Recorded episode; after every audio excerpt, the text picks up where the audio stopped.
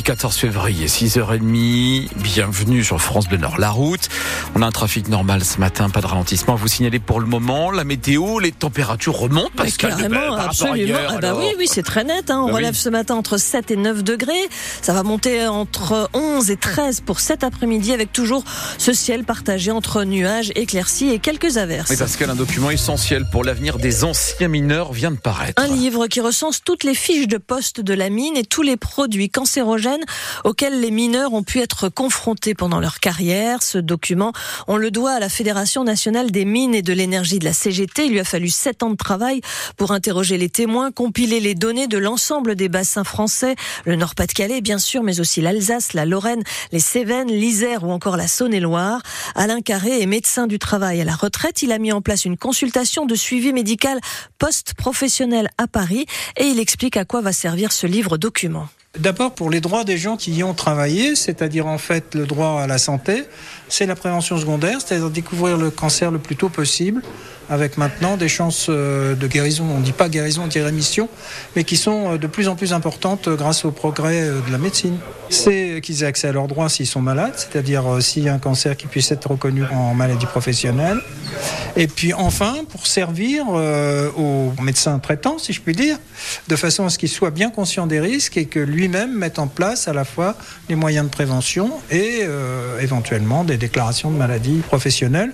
Moi, ce qui m'a agacé, c'est euh, l'omerta, enfin, je veux dire, la méconnaissance euh, complète et même la mauvaise volonté, en particulier euh, des institutions de la sécurité sociale, hein, qui euh, autrefois étaient plutôt sympathiques vis-à-vis des assurés et qui, à l'heure actuelle, ont une vision péjorative des assurés. Donc, se faire reconnaître en maladie professionnelle, c'est un combat. Je pourrais vous en donner de multiples exemples. Alain Carré, qui est médecin du travail à la retraite, le livre Connaissance et reconnaissance des risques cancérogènes au travail dans les mines est édité aux éditions Arcane 17.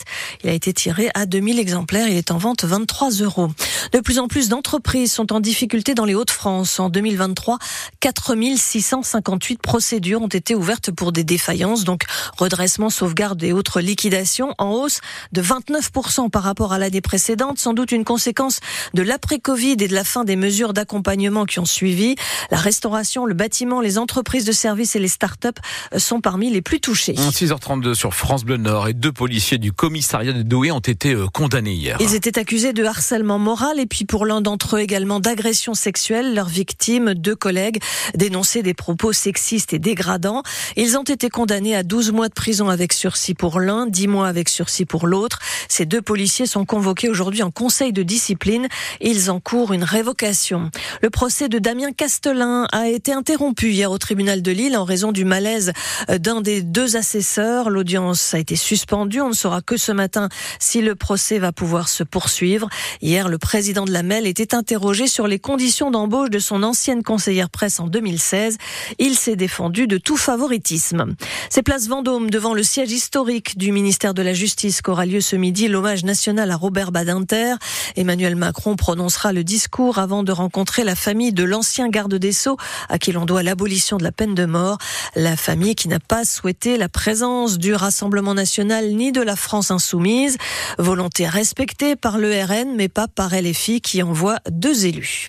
France Bleu Nord 6h33, le cycliste nordiste Florian Sénéchal sera aujourd'hui sur la ligne de départ du Tour alors d'Algavre, c'est au Portugal. Euh, à 30 ans, l'ancien champion de France entame un nouveau chapitre de sa carrière professionnelle entamée il y a un peu plus de 10 ans maintenant. Il court sous les couleurs d'Arkea BNB Hotel, une équipe française qui est basée en Bretagne.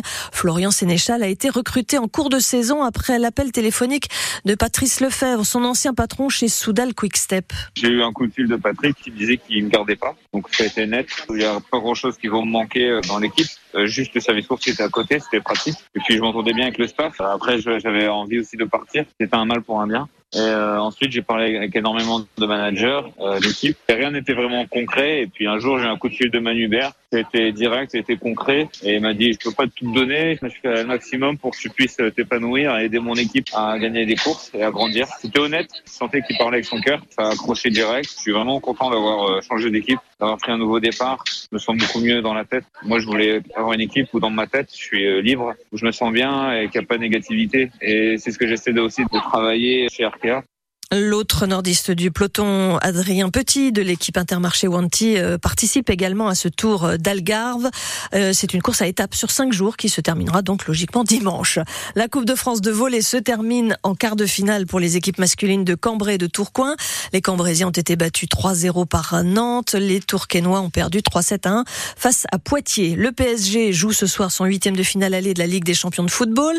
Les Parisiens reçoivent la Real Sociedad. Ils partent favoris face au septième du championnat espagnol qui compte beaucoup de blessés dans ses rangs actuellement. On notera tout de même qu'en sept ans, le PSG a été éliminé à cinq reprises à ce stade des huitièmes de finale.